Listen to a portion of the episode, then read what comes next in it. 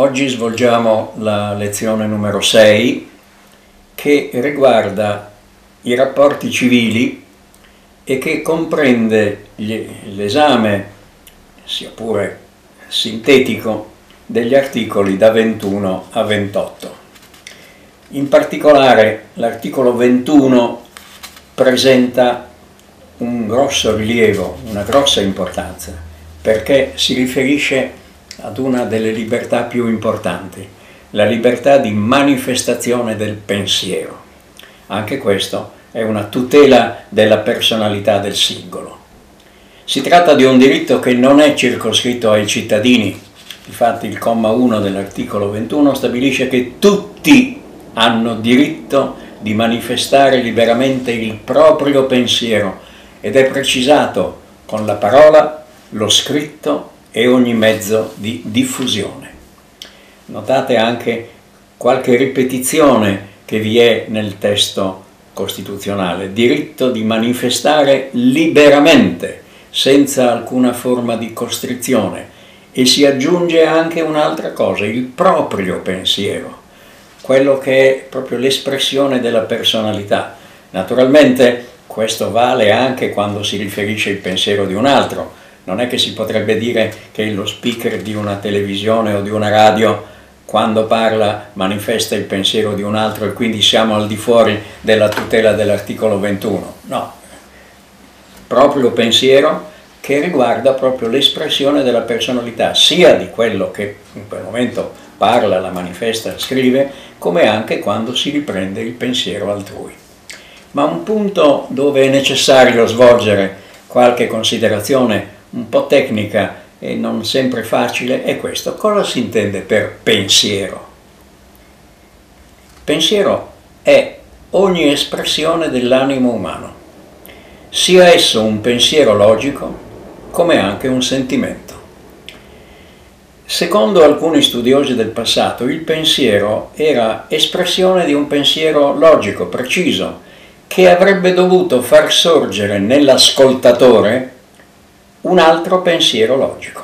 Questo è un po' il termine che è stato espresso da vari studiosi, per esempio Spinoza, che diceva quando il pensiero fa sorgere un'azione o qualche cosa, un moto disordinato, siamo al di fuori della libertà di pensiero.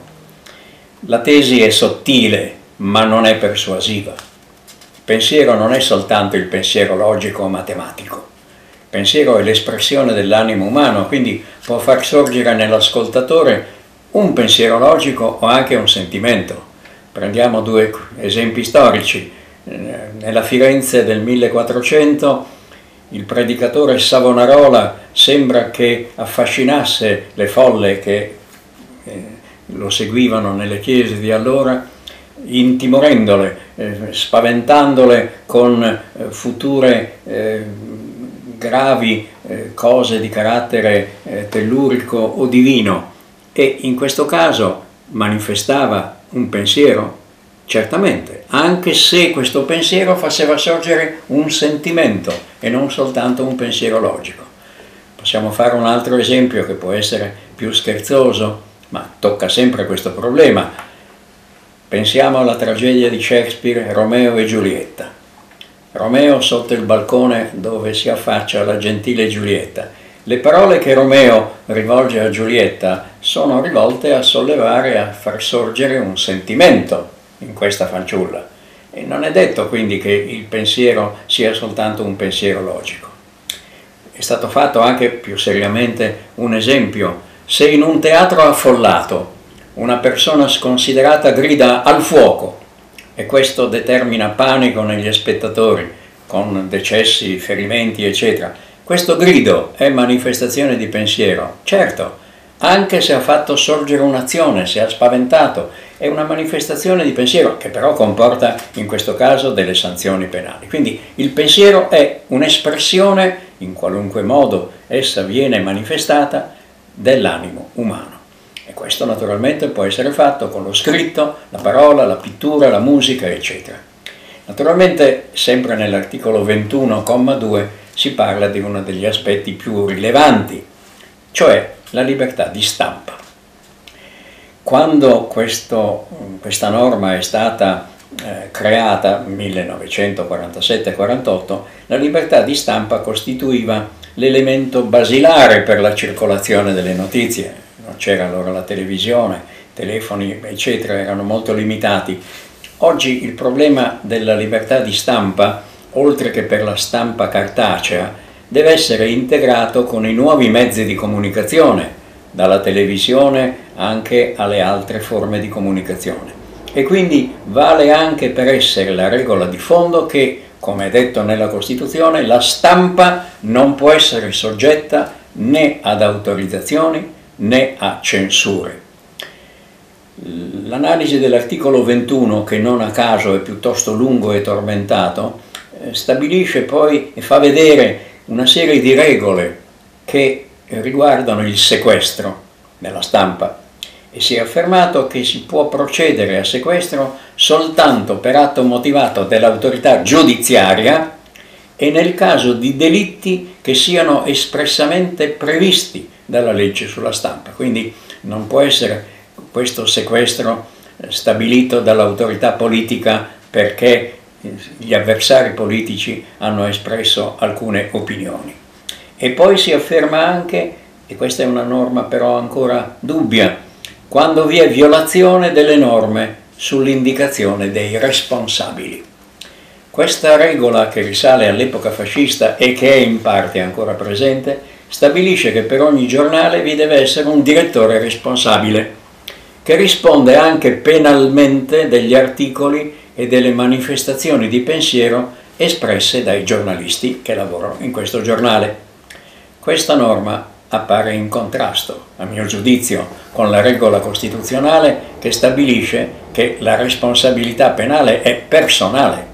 Quindi come si può stabilire che c'è una responsabilità del direttore del giornale per gli articoli che sono stati scritti dai giornalisti che fanno parte del giornale. Certo, si capisce, questa regola prevista all'epoca fascista consentiva di colpire, come se fosse un parafulmine, il direttore in modo da poter tenere sotto controllo le opinioni eventualmente contrarie al regime di allora.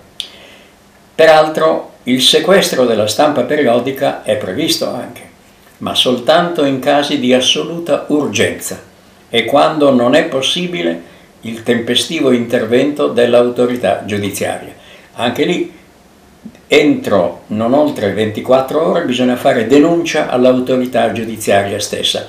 Da tutte queste varie norme sparse si vede come l'autorità giudiziaria costituisca un po' il pilastro, perché si ritiene che sia un'autorità indipendente al di fuori di questioni di carattere di parte politica. Il penultimo comma del lungo articolo 21 prevede che la legge può prevedere con norme di carattere generale che siano resi noti i mezzi di finanziamento della stampa periodica.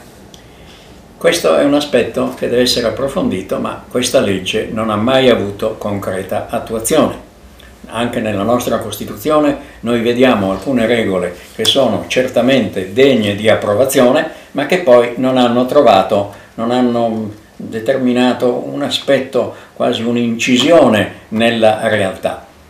Oggi i mezzi di finanziamento dei giornali sono e in ampia misura occulti per tutta una serie di vari problemi, però bisogna in questa, questo esame che noi facciamo a largo raggio della Costituzione indicare anche quali sono quegli articoli, quelle norme che pur stabilendo delle regole degne di approvazione non hanno trovato attuazione. L'ultimo comma dell'articolo 21 prevede il divieto delle pubblicazioni a stampa degli spettacoli e di tutte le altre manifestazioni contrarie al buon costume. È una regola su cui si è discusso parecchio nel passato, specie per la censura cinematografica e anche teatrale che era prevista. E si deve notare che questa regola ha subito dei cambiamenti nel corso del tempo, perché ciò che si riteneva fosse contrario al buon costume, eh, non so, nel, negli anni del 1900, o peggio ancora nel, nel 1800, con l'evoluzione dei costumi stessi, delle abitudini, eh, si sono determinate dei cambiamenti notevoli, quindi ciò che poteva scandalizzare nel 1800 sulle spiagge di allora, oggi non, non scandalizza più. In ogni modo questa regola c'è ancora e quindi pur essendo eh, che deve essere interpretata secondo lo stile del tempo e secondo le modificazioni che il tempo stesso dà anche ad alcune regole. Dopo l'articolo 21 segue dal punto di vista numerico, ma c'è una regola importante, l'articolo 22. Nessuno può essere privato per motivi politici della capacità giuridica, della cittadinanza e del nome. Questa regola può sorprendere qualche lettore che può dire ma che bisogno c'era di mettere questa regola? Nella situazione attuale noi non vediamo un pericolo che una persona possa essere privata per motivi politici della capacità giuridica della cittadinanza o del nome.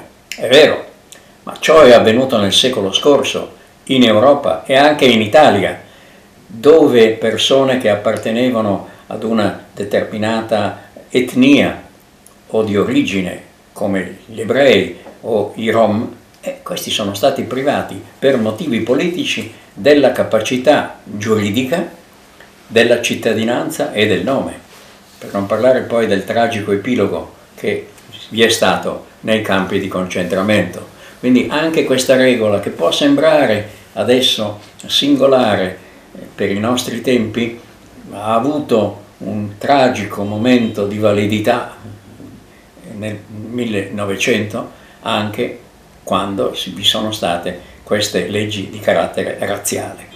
Tutto questo fa vedere sempre in difesa della persona e della personalità e delle attività che le prestazioni obbligatorie personali o patrimoniali devono essere stabilite in base alla legge. Ad esempio, una prestazione obbligatoria personale si impone alle persone sane e valide di dare la loro opera in occasione della rottura di argini di un fiume o in occasione di un terremoto. L'autorità può farlo? Sì, in base alla legge, anche patrimoniale, quindi consegna obbligatoria di denaro, cosa che è molto importante questa. Quindi vi deve essere una legge che stabilisce questa possibilità.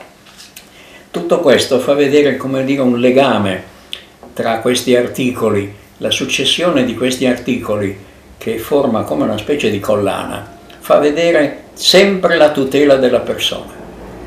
Per esempio, nell'articolo 24 c'è il diritto di agire in giudizio per la tutela dei propri diritti e interessi legittimi. Questa è una regola molto importante che non c'era un tempo. Tutti, non solo i cittadini, però bisogna fermare l'attenzione su questo fatto, per la tutela dei propri diritti e interessi legittimi. Qui noi abbiamo un aspetto eh, importante che riguarda proprio la difesa, il diritto di difesa e il diritto di agire in giudizio. Noi vediamo che questo diritto spetta a tutti e specialmente il, quando si parla di inviolabilità significa che il, neppure il legislatore può limitare e a stabilire anche dei limiti particolari in ogni stato e grado del procedimento. I problemi della giustizia nel nostro paese, su cui parleremo anche in seguito, sono gravi. Non tutti sono stati risolti e si collegano anche alle capacità economiche di coloro che intendono agire in giudizio. Perché la previsione del comma 3 di questo articolo importante, che sono assicurati ai non abbienti i mezzi per agire e difendersi davanti ad ogni giurisdizione, è una norma certamente degna di essere approvata, ma è una norma programmatica che non ha avuto fino adesso una completa attuazione. È stata prevista soltanto la nomina del difensore d'ufficio in determinati casi e questo però determina che questa norma è importante ma deve essere ancora attuata, come per esempio la previsione nell'articolo 4 che vi sono le condizioni per la riparazione degli errori giudiziari la legge avrebbe dovuto stabilire i modi per la riparazione di questi errori, ma ha trovato soltanto parziale e limitata applicazione. Un'altra formula che tocca sempre questi gravi problemi della giustizia, su cui poi ritorneremo ancora, è che nessuno può essere distolto. L'espressione fa vedere quasi tolto, strappato dal giudice naturale precostituito per legge. Cosa vuol dire giudice naturale precostituito per legge? Questa formula non si riferisce al diritto naturale, ma al giudice che naturalmente deve essere precostituito per legge. In altre parole, il giudice non può essere nominato dopo che il fatto è stato commesso, perché questo giudice non sarebbe imparziale. Il giudice deve essere stabilito prima che il fatto sia commesso. E in questo caso, in caso contrario, cioè egli sarebbe un giudice speciale, un giudice quasi che si diventa quasi obbediente al potere esecutivo e al potere politico. Legato strettamente a quanto si è detto è la regola della legge efficace nel tempo. La legge non può essere retroattiva. Si afferma, la legge penale in particolare, secondo comma dell'articolo 25, nessuno può essere punito se non in forza di una legge che sia entrata in vigore prima del fatto commesso. Questo è un aspetto che può lasciare quasi indifferente molte persone, ma in realtà se ci si pensa è una cosa che coinvolge la vita di ciascuno. Si può essere puniti, certo, però questa legge deve essere entrata in vigore prima che il fatto sia commesso. Tutto questo in Europa e anche in Italia faceva sì che molte punizioni venivano stabilite dall'autorità di polizia in base a valutazioni discrezionali politiche con, quando il fatto era già commesso. Quindi in un certo senso non c'era questa garanzia che si potesse sapere prima quando una, un determinato comportamento era o no previsto e stabilito. Lo stesso vale sempre a completamento di questa garanzia. Pensate che è legata questa norma alla libertà personale e a tutte le altre libertà, che nessuno può essere sottoposto a misure di sicurezza se non nei casi previsti dalla legge. Anche questa è una norma che può dare qualche sorpresa, però chi vada a vedere la storia del secolo scorso vedrà che c'erano misure di sicurezza stabilite dall'autorità politica e questo senza nessuna legge o comunque con delle leggi così elastiche in cui si poteva fare rientrare qualunque comportamento. Un altro aspetto eh, importante, anche questo, è la estradizione. Siamo nell'articolo 26. La estradizione del cittadino può essere consentita soltanto ove sia espressamente prevista dalle convenzioni internazionali. Quindi c'è anche questa difesa del cittadino e in ogni caso non può essere ammessa per reati politici.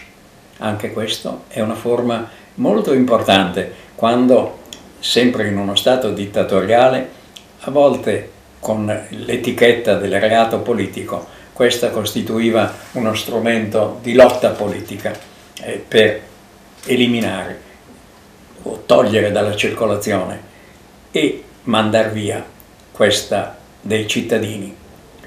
Lo stesso vale la regola opposta.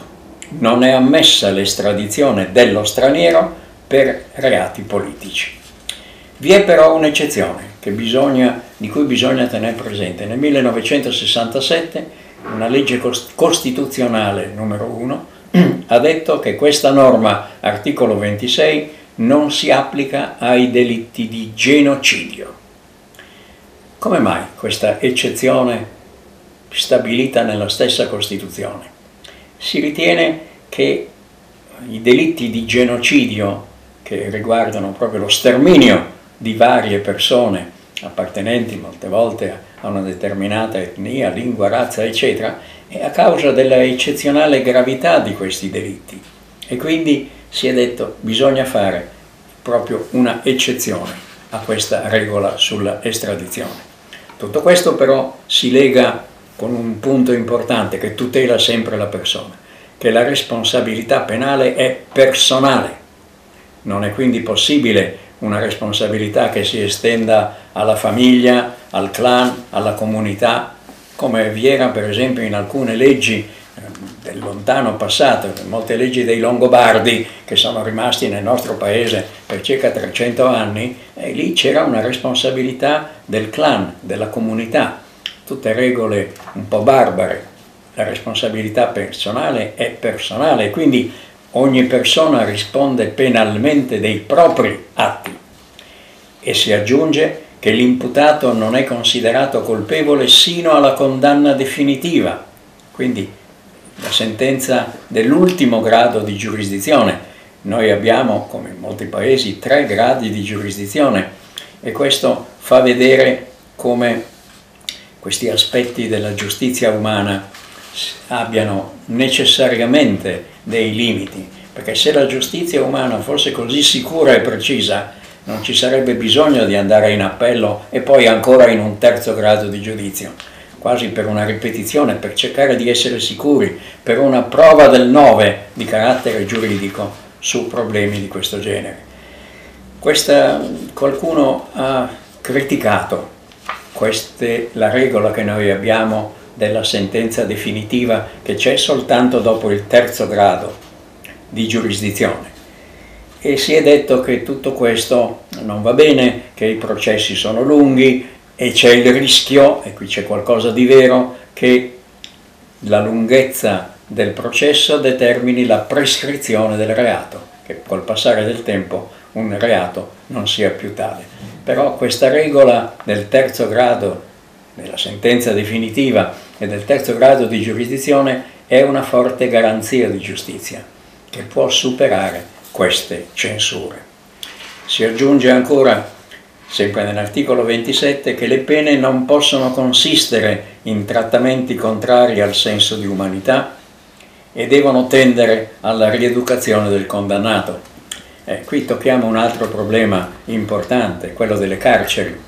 Già nel 1700 Voltaire aveva affermato che per misurare il grado di civiltà di un popolo si devono valutare le condizioni delle carceri. Frase fulminante, quindi non bisogna vedere le sale da ballo o i, i luoghi dei giardini eh, più o meno ben curati. Per vedere il grado di civiltà bisogna vedere le condizioni delle carceri. E questo purtroppo è un aspetto delicato, doloroso, perché l'attuale sistema carcerario italiano è censurabile per molti profili oggettivi, il sovraffollamento, le strutture vetuste, la carenza del personale, insomma è difficile che si giunga alla finalità giusta stabilita dalla Costituzione, cioè la rieducazione del condannato. Pare che questo, sì, l'obiettivo è certamente degno di approvazione, però tutto questo non viene allo Stato realizzato. C'è da augurarsi che col passare del tempo vi sia un miglioramento della situazione, ma oggi la situazione è certamente critica e quindi censurabile. Nell'articolo 27 si prevede una regola ormai superata che non è ammessa la pena di morte, che era prevista nelle leggi militari di guerra, è stata eliminata ma sorge sempre un problema che si collega al quello che si è detto prima, cioè la rieducazione del condannato. La pena dell'ergastolo, cioè carcere a vita, è compatibile con la norma costituzionale della rieducazione del condannato? Qualche studioso ha detto, ma una persona che viene condannato per tutta la vita a stare in prigione, è possibile che vi possa essere una rieducazione. Si è discusso, si discute ancora se l'ergastolo sia costituzionalmente legittimo. Allo stato attuale non è stata dichiarata l'incostituzionalità. Tutto questo fa vedere un ultimo problema grosso che noi esaminiamo soltanto nei punti essenziali, cioè la responsabilità dei funzionari e dei dipendenti dello Stato e degli enti pubblici. Quando si parla di responsabilità c'è da chiedersi cosa vuol dire responsabile, che significato ha la parola. Dobbiamo scavare dentro questa parola nella lingua latina, dove la parola rispondeo, rispondo, significava rispondo ad una accusa, ad una contestazione, quindi la responsabilità è la situazione giuridica della persona che ha una responsabilità, cioè che, di cui deve dare conto, deve rispondere alla domanda che viene fatta, all'accusa che magari gli viene fatta. E la regola relativa alla responsabilità dei dipendenti e dei funzionari dello Stato è una regola nuova rispetto al passato, una regola che però fa sorgere parecchi problemi. La regola è che i funzionari e i dipendenti dello Stato sono direttamente responsabili, secondo le leggi penali, civili e amministrative, per gli atti compiuti in violazione di diritti. Questa regola, però, così importante, degna di approvazione, non è stata attuata dalle leggi ordinarie, né dallo Statuto degli impiegati civili dello Stato del 1957, né dal testo unico dell'impiego del 2001. Ed è prevista una regola diversa, cioè che vi è la responsabilità diretta dello Stato, che poi si estende ai funzionari e ai dipendenti pubblici. La regola costituzionale è diversa. L'impiegato o il funzionario deve rispondere direttamente lui e poi se lui poi non può pagare o altro subentra lo Stato. Qui si è rovesciata questa posizione e si è stabilito quello che a giudizio di molti è un privilegio in favore dei funzionari e impiegati della pubblica amministrazione. Qual è la ragione di questa singolare eh, regola? Si è detto, i funzionari e i dipendenti dello Stato, ne, nello svolgimento del proprio lavoro, possono assumere delle decisioni che coinvolgono degli interessi e che coinvolgono anche dei danni e non sono nelle condizioni economiche per poter risarcire eventuali danni per violazione di diritti o anche di interessi legittimi. Insomma, in altre parole, il funzionario o il dipendente dello Stato e degli enti pubblici non ha la possibilità materiale di risarcire eventuali danni che possono anche essere di grande rilievo per le decisioni che ha preso il funzionario e indipendente. Questa tesi, che pure ha degli aspetti di verità, non mi sembra persuasiva, perché nel contesto della Costituzione è molto chiaro, l'articolo 28 parla della responsabilità diretta del funzionario e del dipendente e soltanto in seguito dello Stato. Quindi la, la regola dovrebbe essere quella della responsabilità diretta del funzionario e del dipendente dello Stato e degli enti pubblici. Questa è la situazione attuale. Aggiungo che la giurisprudenza del Consiglio di Stato, della Corte di Cassazione, della Corte dei Conti ha sempre accolto questa tesi, che quindi eh, ha seguito non la regola costituzionale, ma questa interpretazione che ha rovesciato. Anche la stessa Corte Costituzionale non ha accolto le eccezioni di incostituzionalità che sono state prospettate da vari giudici. E quindi la situazione attuale è questa, c'è una contraddizione, bisogna rifletterci sopra. La Costituzione ha previsto la responsabilità diretta del funzionario e del dipendente. Le leggi ordinarie, mai dichiarate incostituzionali, hanno previsto e prevedono ancora la responsabilità diretta dello Stato e quella indiretta dei funzionari e dei dipendenti pubblici. È un punto molto delicato che fa pensare e seguendo questa necessità di svolgere anche delle riflessioni pensose e forse anche amare sulla attuazione della Costituzione, possiamo così concludere la lezione numero 6.